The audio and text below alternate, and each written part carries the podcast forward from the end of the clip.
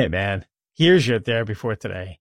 If you're feeling a little regretful, maybe try finding somebody that you can talk to about it.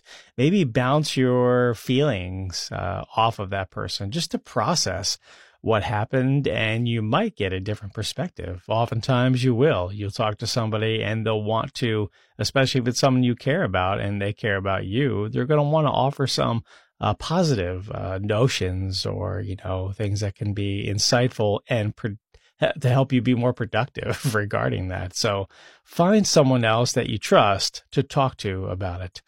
Also, I encourage talking to somebody who's a professional, a therapist, finding out their perspective. Oftentimes, therapists have a unique perspective that they can offer you, and they are almost always geared towards you growing in a more positive direction, trying to bolster you to be the best version of yourself that you can be. So find someone to talk about it and process what happened and carve out a plan moving forward for you to not make that same mistake again. You don't have to dwell on it.